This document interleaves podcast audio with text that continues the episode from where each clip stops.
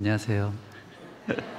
네, 어, 말씀을 들을 때 마, 자세나 마음이 너무 경직돼 있으면 말씀도 잘 안 들리거든요.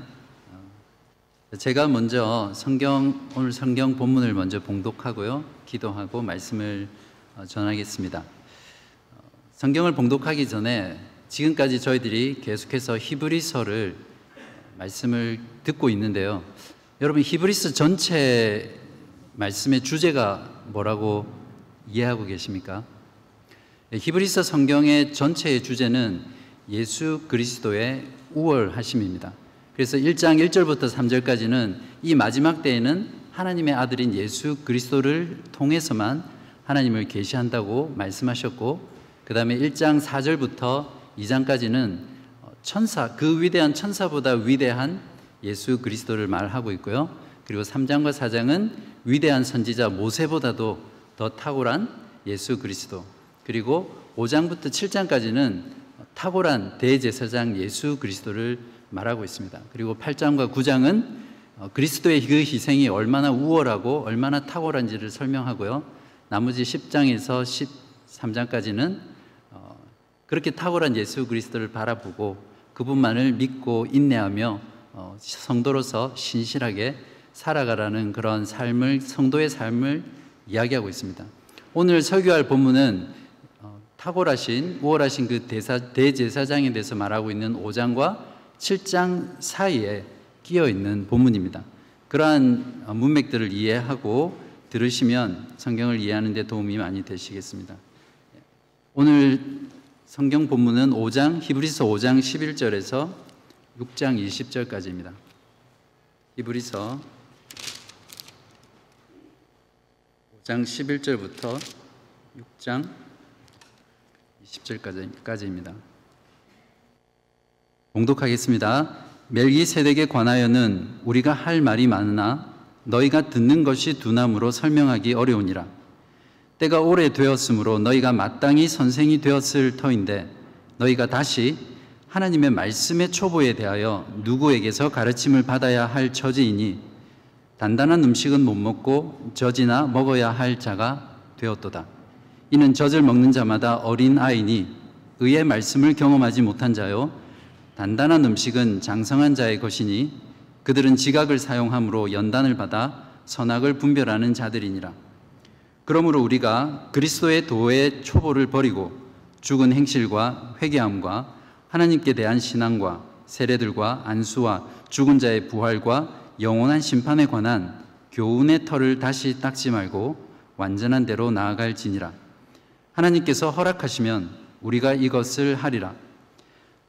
한번 빛을 받고 하늘의 은사를 맛보고 성령에 참여한 바 되고 하나님의 선한 말씀과 내세의 능력을 맛보고도 타락한 자들은 다시 새롭게 하여 회개하게 할 수 없나니 이는 그들이 하나님의 아들을 다시 십자가에 못 박아 드러내놓고 욕되게 함이라. 땅이 그 위에 자주 내리는 비를 흡수하여 밭 가는 자들이 쓰기에 합당한 채소를 내면 하나님께 복을 받고 만일 가시와 엉겅퀴를 내면 버림을 당하고 저주함에 가까워 그 마지막은 불사름이 되리라. 사랑하는 자들아, 우리가 이같이 말하나 너희에게는 이보다 더 좋은 것, 곧 구원에 속한 것이 있음을 확신하노라. 하나님은 불의하지 아니하사 너희 행위와 그의 이름을 위하여 나타낸 사랑으로 이미 성도를 섬긴 것과 이제도 섬기고 있는 것을 잊어버리지 아니하시느니라. 우리가 간절히 원하는 것은 너희 각 사람이 동일한 부지런함을 나타내어 끝까지 소망의 풍성함에 이르러 게으르지 아니하고 믿음과 오래 참음으로 말미암아 약속들을 기업으로 받는 자들을 본받는 자 되게 하려는 것이니라. 하나님이 아브라함에게 약속하실 때에 가리켜 맹세할 자가 자기보다 더 큰 이가 없으므로 자기를 가리켜 맹세하여 이르시되 내가 반드시 너에게 복 주고 복 주며 너를 번성하게 하고 번성하게 하리라 하셨더니 그가 이같이 오래 참아 약속을 받았느니라 사람들은 자기보다 더 큰 자를 가리켜 맹세하나니 맹세는 그들이 다투는 모든 일에 최후 확정이니라. 하나님은 약속을 기업으로 받는 자들에게 그 뜻이 변하지 아니함을 충분히 나타내시려고 그 일을 맹세로 보증하셨나니 이는 하나님이 거짓말을 하실 수 없는 이 두 가지 변하지 못할 사실로 말미암아 앞에 있는 소망을 얻으려고 피난처를 찾은 우리에게 큰 안위를 받게 하려 하심이라. 우리가 이 소망을 가지고 있는 것은 영혼의 닷 같아서 튼튼하고 견고하여 휘장 안에 들어가나니 그리로 앞서가신 예수께서 멜기세덱의 반차를 따라 영원히 대제사장이 되어 우리를 위하여 들어가셨느니라. 아멘. 기도하시겠습니다. 우리에게 말씀하시는 자비롭고 은혜로우신 하나님 아버지, 이 시간 주님의 말씀을 듣는 시간입니다. 성령 하나님께서 듣는, 듣는 우리 모두의 둔한 마음을 깨워주시고 냉랭한 마음을 뜨겁게 하셔서 예수 그리스도의 생명의 말씀을 우리의 심령 가운데 가득 부어 주옵소서. 연약하고 부족하기 그지없는 자가 전하는 말씀이라 할지라도 진리의 말씀의 능력으로 듣는 모든 영혼을 진리로 설득하여 주옵소서. 육신의 생명으로는 죽어가는 우리들이 영으로는 더 강하게 살아나는 복되고 귀한 시간 되게 하여 주시기를 예수 그리스도의 이름으로 간절히 기도하옵나이다. 아멘. 여러분 혹시 가나안 성도에 대해서 아세요? 아시는 분 손 한번 들어보시겠습니까? 예, 몇분 계시네요. 어, 가나안 성도라는 것은 어, 종교가 뭔지 물어보면 저는 기독교인입니다 라고 대답하지만 교회에는 안 나가는 성도를 가나안 성도라고 합니다. 안 나가를 거꾸로 해서 이제 가나안 예, 이제 그렇게 부른다고 합니다. 제가 지어낸 건 아니고요. 어, 그렇게 원래 부릅니다. 2017년 한국인의 종교 생활과 의식 조사라는 갤럽 조사에서 놀랍게도 한국 안에 이 가난한 성도가 200만 명이나 된다고 합니다. 물론 통계기 때문에 퍼센테이지로 하는 것에서 정확하지 않을 수도 있지만 2012년에 조사할 때는 100만 명의 가난한 성도가 있다고 했는데 지금은 200만 명이 넘는 사람들이 교회를 나가지 않고 신앙생활을 하고 있는 가난한 성도라고 합니다. 그들이 교회에 나가지 않는 어, 이유로 가장 큰 이유는 신앙은 철저히 개인적인 문제고 다른 사람의 간섭을 받지 않고 자유롭게 신앙생활을 하기 위해서라는 게 44.1%로 가장 많았고요. 그 다음이 목회자와 교인들에 대한 실망, 그리고 신앙에 대한 회의, 그리고 시간이 없어서 나가지 않는다라고 대답했습니다. 어, 이 놀라운 것은 이런 가난 성도들의 약 90%가 교회에 다닐 때 어, 어느 정도 교회 생활에 열심히 했거나 적극적으로 참여했던 사람이라는 것입니다. 이들의 신앙관을 묻는 질문에는 이들의 50%가 신앙은 철저히 개인적이고 70% 정도가 구원은 꼭 예수 그리스도를 통해서만 있는 게 아니라 다른 종교에도 구원이 있다라고 대답을 했습니다. 지금은 그 어떤 시대보다 신앙을 버리거나 타협하기 쉬운 때입니다. 그렇기 때문에 신앙이 미숙하고 확신이 없는 신자들은 이러한 시대 가운데 신앙을 잃어버리거나 교회를 떠나게 될 가능성이 굉장히 높습니다. 또한 더 나아가서 신앙 때문에 복음 때문에 고난을 받는 삶 자체를 감당하는 것이 매우 어렵게 됩니다. 여러분은 어, 어떻습니까? 여러분은 여러분의 신앙에 대해서 얼마나 확신하고 계십니까? 여러분 정말 200만 명의 그 가나안 성도에 들어가지 않을 확신이 있습니까? 아마 200만 명의 가나안 성도들에게 처음 신앙생활 할 때부터 가나안 성도가 될 줄 알았냐고 물어보면 한 사람도 어, 그렇다고 대답하지 않을 것입니다. 어떻게 어떻게 세상에 휩쓸려 살다 보니까 자기도 모르게 그러한 성도들이 어, 되었던 것입니다. 여러분은 10년, 20년 뒤에 그리고 여러분의 마지막 숨을 내쉴 때 그때 그리스도에 대한 온전한 신앙을 고백하고 정말 천국 문으로 들어갈 수 있는 그러한 확신과 자신이 여러분 가운데 있습니까? 이 질문에 yes라고 대답하기 위해서 우리는 과연 지금 어떤 신앙생활을 해야 할까요? 오늘 본문의 6장 11절과 12절에서 이에 대한 답을 주고 있습니다. 11절 보겠습니다. 우리가 간절히 원하는 것은 너희 각 사람이 동일한 부지런함을 나타내어 끝까지 소망의 풍성함에 이르러 게으르지 아니하고 믿음과 오래 참음으로 말미암아 약속들을 기업으로 받는 자들을 본받는 자 되게 하려는 것이니라. 무엇입니까? 그것은 소망을 추구하는 삶입니다. 11절의 의미를 좀 더 분명히 이해하고 싶어서 헬라어 성경, 헬라어 실력은 별로 안 되지만 원어 성경을 보아, 봤는데요. 그 내용이 이렇습니다. 소망의 풍성함이란 소망이 꽉 차서 완전히 이루어진 것 같은 그런 강한 확신을 얻기 위해서 혼자서가 아니라 교회 공동체 안에 있는 모든 교우분들이 각자 각자 동일하게 열렬하게 열정적으로 이 소망의 확신을 얻기 위해서 추구하라라는 그런 의미가 이 구절 안에 있습니다. 히브리서 저자는 그 당시 교회에 극심한 박해 가운데 신앙을 버리는 공동체 안에 있었던 배교자들 그리고 로마 제국의 심한 박해와 핍박과 억압과 그 고난들로 인해서 믿음이 흔들리고 고통 가운데 있었던 히브리 히브리서 어, 히브리서의 수신자들에게 어, 확신을 주고 끝까지 인내하고 믿음을 지키도록 권면하기 위해서 이 내용을 썼습니다. 그렇다면 성경은 우리의 구원을 위해서 왜 그토록 간절히 소망의 확신을 추구하는 삶을 살아라고 우리에게 말씀하고 있습니까? 첫 번째 이유는 소망의 확신을 추구하는 삶을 통해서 하나님께서 우리의 신앙을 지켜주시기 때문입니다. 오늘 본문에서 성경 저자는 독자들에게 구원에 대한 확신을 말하기 전에 먼저 그들 가운데 있는 신앙의 미성숙함과 배교자들에 대한 두려우면서도 강한 책망으로 시작하고 있습니다.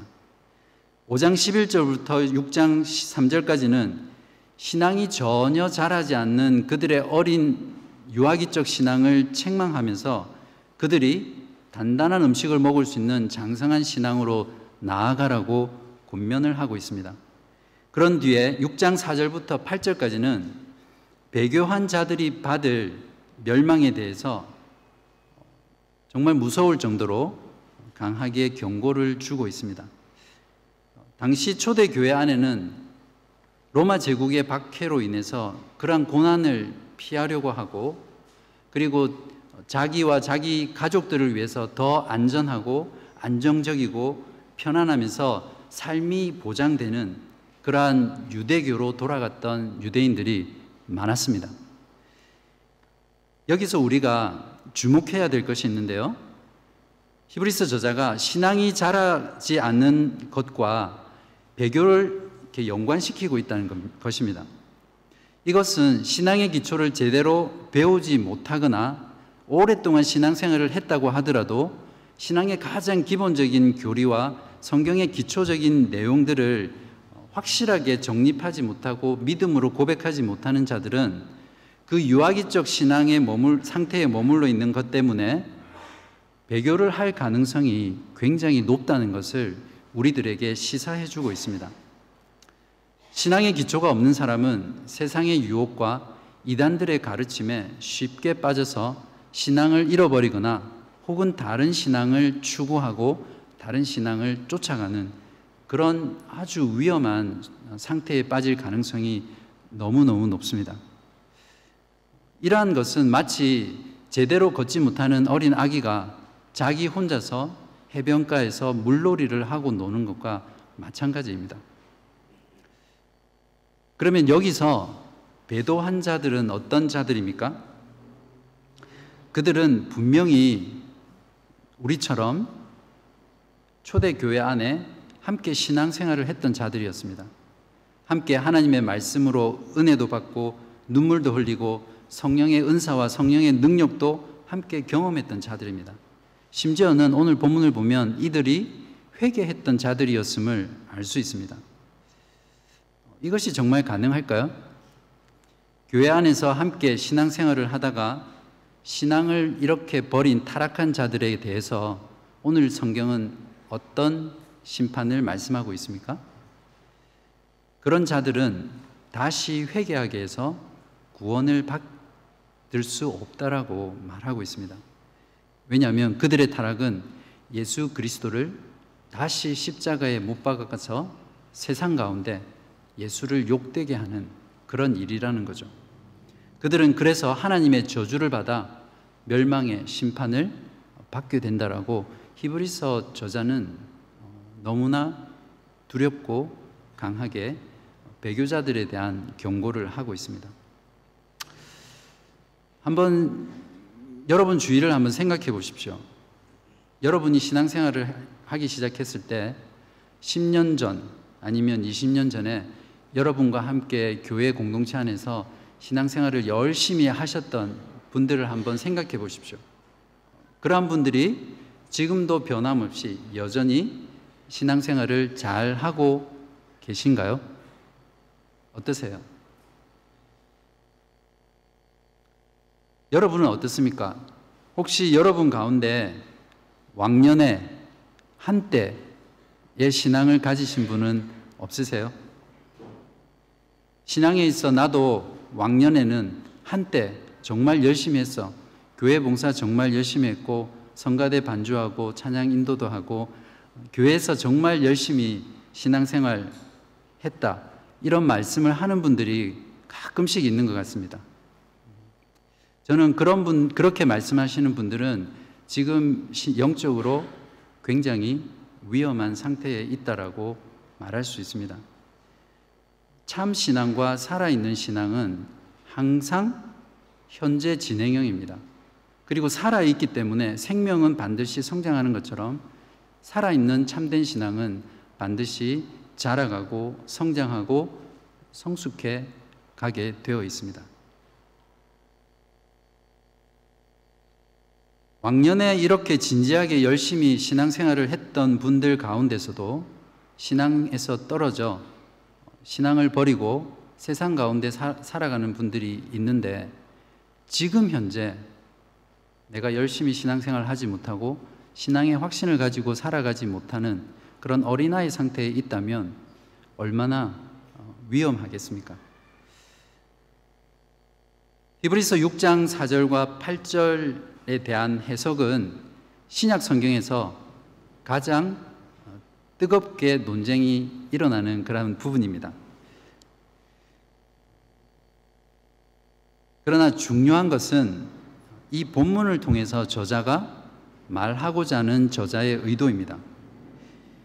교회 안에서 함께 생활했던 이들이 참된 신자였든지 아니면 원래 참된 신자가 아니었는데 타락한 건지 그런 문제들보다 신앙생활을 하다가 그리스도를 버리고 믿음을 버리고 신앙을 떠나 세상 가운데로 또는 다른 곳으로 빠진 그 배교에 대한 심판이 얼마나 무서운 것인, 것인가를 경고하고자 하는 것에 이 저자의 의도가 있습니다. 저자는 이런 두려운 사례를 통해서 독자들이 그런 배교에 빠지지 않도록 그들이 비록 고통과 고난과 외로움과 사회적인 소외와 많은 어려운 현실적인 문제가 있지만 그럼에도 불구하고 끝까지 그 신앙을 붙잡고 나아가도록 어떤 경고의 어, 권면을 하고 있는 겁니다. 그러나 궁극적으로 저자가 의도한 바는 이런 신앙의 실패, 실패자들과 비교하면서 독자들에게 너희는 절대 그런 일이 일어날 수 없다라고 확신시켜주고 대신 너희들에게는 이보다 더 좋은 구원에 관한 것이 너희들에게 있음을 나는 확신한다 라고 하면서 그들이 가지고 있는 그들에게 가지고 있는 그 신앙에 더 큰 확신을 주고 있습니다. 6장 9절과 10절을 보시면 사랑하는 자들아 우리가 이같이 말하나 너희에게는 이보다 더 좋은 것 곧 구원에 속한 것이 있음을 확신하노라. 하나님은 불의하지 아니하사 너희 행위와 그의 이름을 위하여 나타낸 사랑으로 이미 성도를 섬긴 것과 이제도 섬기고 있는 것을 잊어버리지 아니하시느니라. 저자는 어떤 근거로 독자들의 구원을 확신하고 있습니까? 그것은 바로 그들이 하나님의 이름을 위해서 하나님의 사랑을 표현하며 성도를 섬겼던 것과 지금도 성도를 섬기고 있는 그들의 신앙의 삶을 보고 너희들에게 구원의 확신이 있다라고 지금 말하고 있는 것입니다. 여기서 우리는 우리의 구원을 확신할 수 있는 중요한 근거를 볼 수 있는데요. 만약 우리가 지금도 변함없이 복음을 위해 하나님을 사랑하며 성도를 섬기고 교회를 섬기는 삶을 지속적으로 하고 있다면 우리는 우리의 구원을 확신할 수 있습니다. 이처럼 우리의 구원에 대한 소망의 확실함을 통해서 하나님께서는 우리의 신앙을 배교로부터 지켜주시고요. 중단하지 않고 하나님에 대한 사랑으로 성도를, 교회를, 복음을 위해서 살게끔 우리들을 인도해 주십니다. 소망의 확신을 추구하는 삶을 살아야 될 두 번째 이유는 소망의 확신을 추구하는 그 삶을 통해서 하나님은 우리에게 큰 위로를 주시려고 하시기 때문입니다. 하나님께서는 하나님의 약속을 소망하는 자들에게 그 약속이 반드시 이루어질 것이라는 것을 우리에게 확신시켜 주시고 그렇게 함으로써 우리를 위로하시려고 하는 것이 하나님의 뜻이라는 겁니다. 6장 18절입니다. 이는 하나님이 거짓말을 하실 수 없는 이 두 가지 변하지 못할 사실로 말미암아 앞에 있는 소망을 얻으려고 피난처를 찾은 우리에게 큰 안위를 받게 하려 하심이라. 여기서 안위라는 말이 조금 어려운데요. 영어 성경에 보면 strong encouragement, mighty encouragement 이렇게 되어 있습니다. 정말 강력하고 파워풀한 그런 위로를 하나님께서 이 소망의 확신을 통해서 우리에게 주시려고 하신다는 거죠. 얼마나 이 사실이 우리에게 위로가 되는지 모르겠습니다. 지상을 살아가며 신앙생활을 하는 동안 늘 하나님의 이런 큰 위로를 받는 그 사람은 사실 지상에서 천상의 위로를 받는 것입니다. 그러한 삶이 바로 신자가 아직 천국에 들어가지 않았지만 이 땅에서 천국을 소유하고 천국을 누리며 사는 삶입니다. 우리가 소망을 추구해야 될 이유 가운데 이것보다 더 분명한 이유가 있습니까? 그렇다면 하나님께서는 어떻게 우리에게 확신을 주고 계시죠? 히브리서 기자는 하나님께서 믿음의 조상인 아브라함에게 약속하시고 확신을 주셨던 창세기 22장의 그 내용을 끌어와서 하나님의 약속이 얼마나 확실한지를 지금 입증하고 있습니다. 하나님께서 주신 소망이 확실한 이유가 성경에 뭐라고 되어 있습니까? 첫 번째는 하나님께서 약속하셨다는 겁니다. 다른 사람이 약속한 것이 아니라 하나님께서 약속하셨다는 것이고요. 그 약속하신 것을 하나님께서 자기를 걸고 자기의 존재를 걸고 맹세로 그 약속을 다시 한 번 더 보증하셨다는 겁니다. 하나님은 누구십니까? 하나님은 말씀으로 우주 만물을 창조하시고 모든 것의 근원이시며 생명을 주시고 그 생명을 유지하고 하나님이 창조한 만물을 다스리며 통치하시는 하나님이십니다. 그리고 불가능한 것을 가능케 하시며 없는 것을 없는 것을 있게 하시고 부르지 않은 곳에서 부르시는 그런 전능하신 하나님이십니다. 하나님이 약속하셨다라는 그것만 해도 우리는 그것이 반드시 이루어질 것이라고 확신할 수 있습니다. 그러나 하나님께서는 거기서 멈추지 아니하시고 하나님의 이름을 걸고 하나님의 존재를 걸고 그 약속을 내가 반드시 이루어질 것이라고 다시 가장 높으신 그 하나님이 맹세로 약속을 보장하고 계십니다. 이렇게 확실한 소망을 우리가 믿지 못한다면 어쩌면 그분은 아직 하나님을 믿지 못하고 있는 것일지도 모릅니다.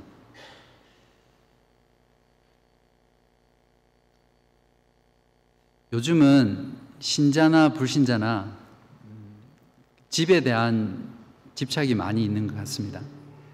내 집 마련에 대한 꿈이 어, 참 많이 큰 것 같고요. 그리고 이미 집이 있는 분들은 좀 더 넓고 또 좀 더 좋은 환경에 집을 가지기를 많이 소망하는 것 같습니다. 아닙니까? 네. 만약에 누군가 여러분에게 자기 집을 이렇게 주면서 빌려주면서 10년만 여기서 렌트하면서 집을 깨끗하게 잘 관리하고 살면 10년 뒤에 내가 이 제가 이 집을 당신에게 어, 주겠습니다. 어, 이렇게 약속을 한다고 한번 생각을 해 보십시오. 이 약속의 실현 가능성은 이 누군가가 누구냐에 따라 달라지겠죠. 특정한 아이 이름을 들어서 죄송한데요. 저희 교회 예림이라는 아이가 있는 거 아시죠? 예.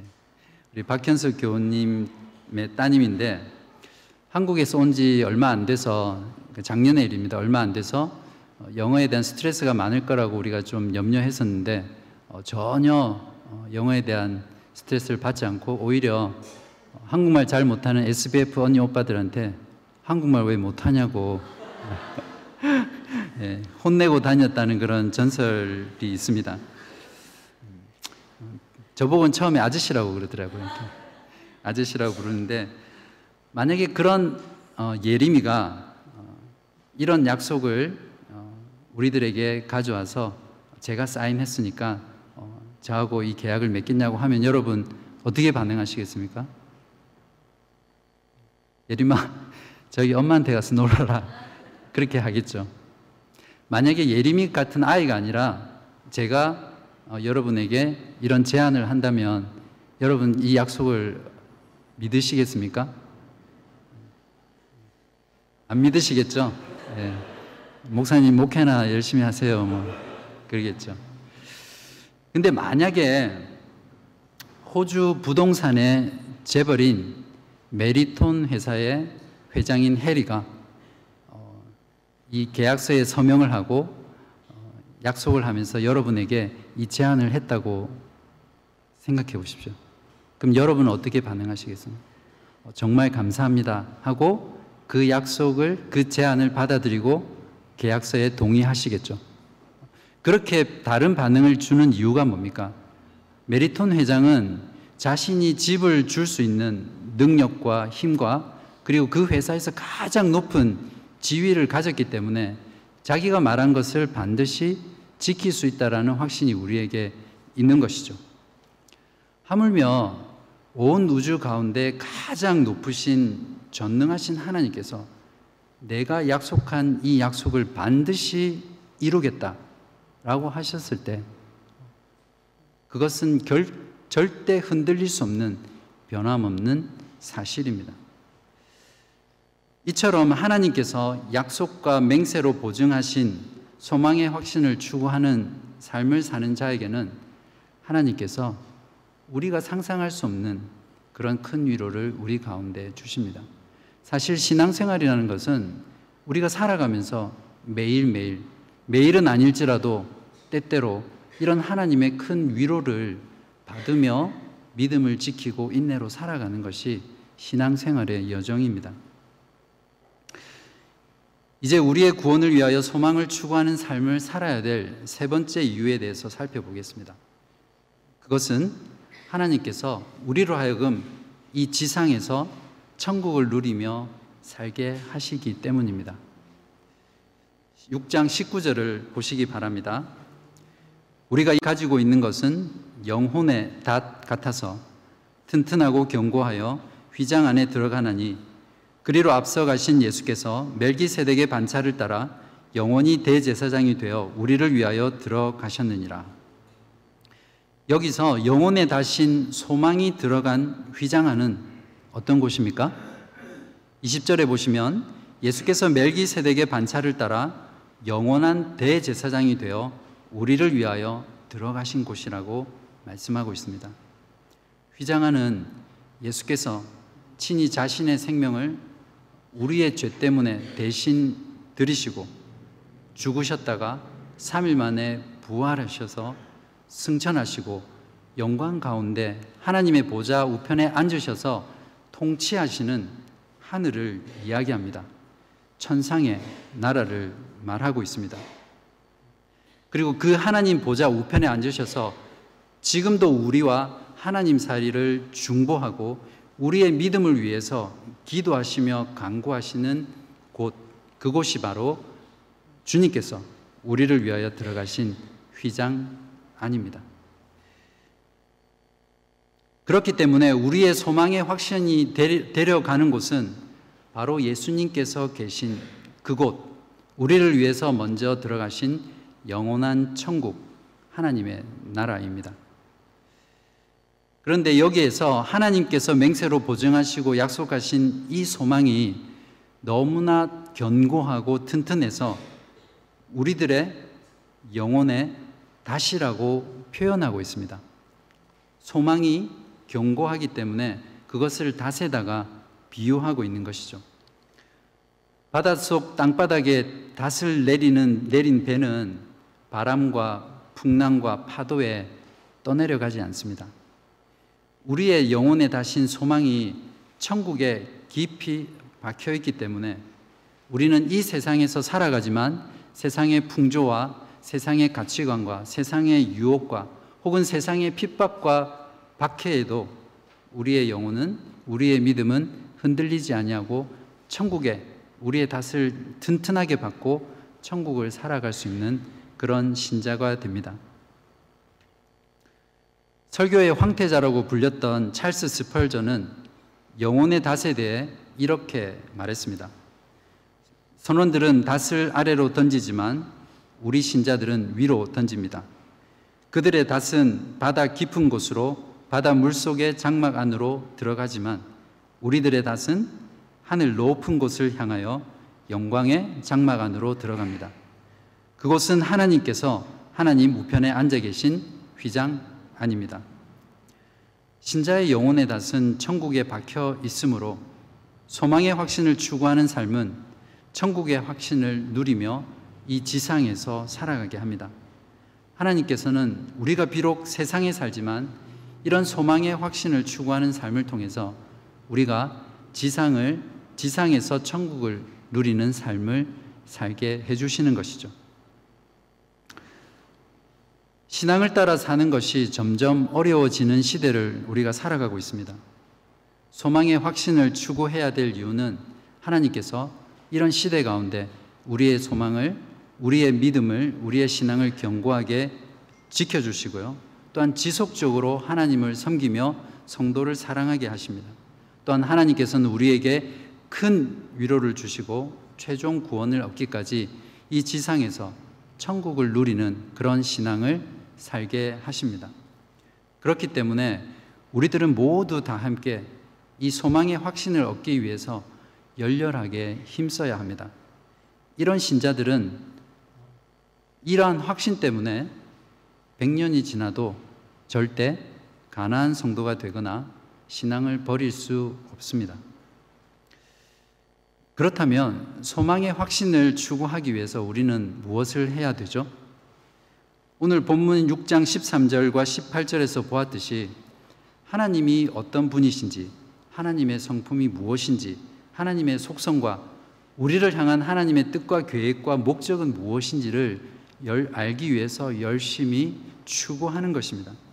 하나님을 잘 모르는데 어떻게 하나님이 약속하신 것을 확신할 수 있겠습니까? 다음은 예수 그리스도가 누구인지 알아야 합니다.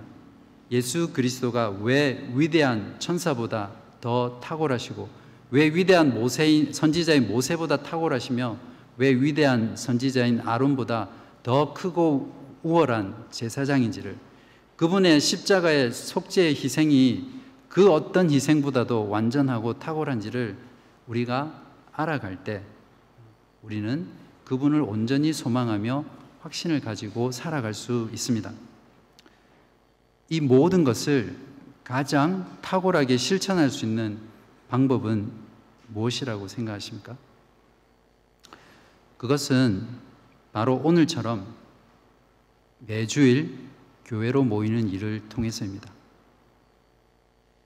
세워주기 모임이나 일대일 양육을 통해 말씀을 듣고 배울 수 있는 그런 모든 모임에 신실하게 참여함으로써 우리는 하나님을 알고 그리스도를 알 수 있게 됩니다.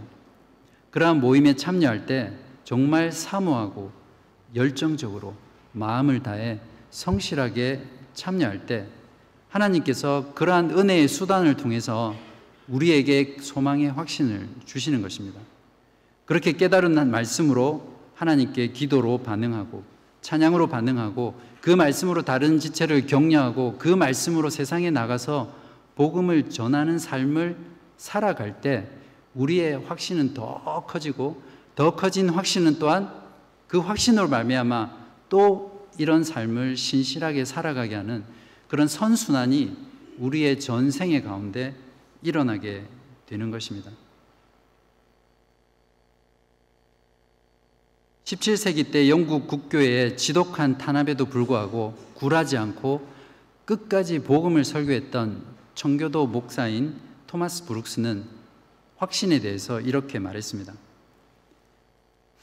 확신이라는 것은 이 세상에서 그리스도인이 누리는 영광의 아름다움과 극치입니다.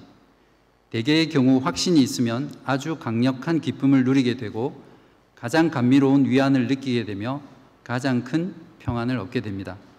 확신이라는 것은 대부분의 사람이 간절히 원하는 진주와 같으며 극소수의 사람만이 쓰는 면류관과 같습니다.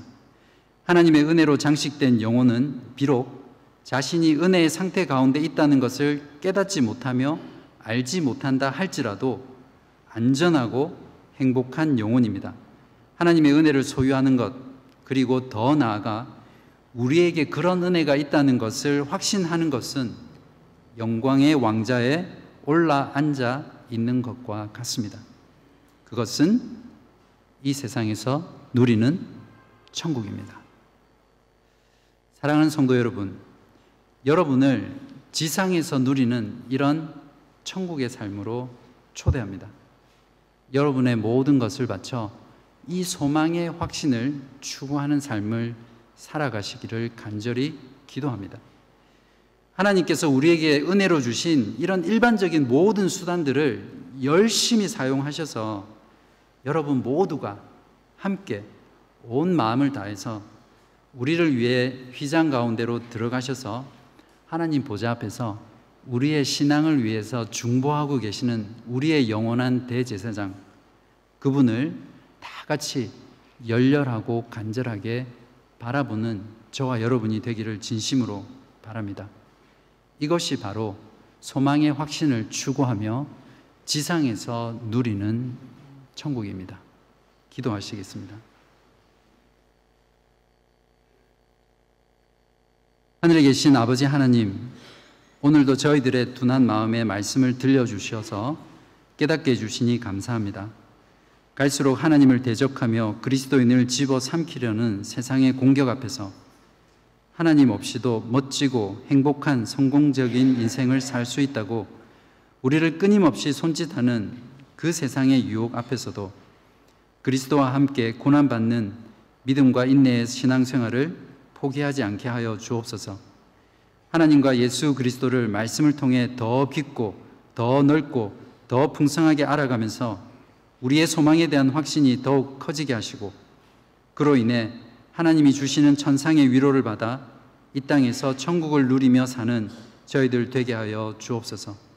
우리의 영혼에 다시 예수 그리스도께서 앉아 계시고 우리를 위해 중보하시는 천국에 있음을 확신하고 세상에 살지만 하늘을 밟고 살아가는 저희 모두 되게 하여 주시기를 예수 그리스도의 이름으로 간절히 기도하옵나이다. 아멘.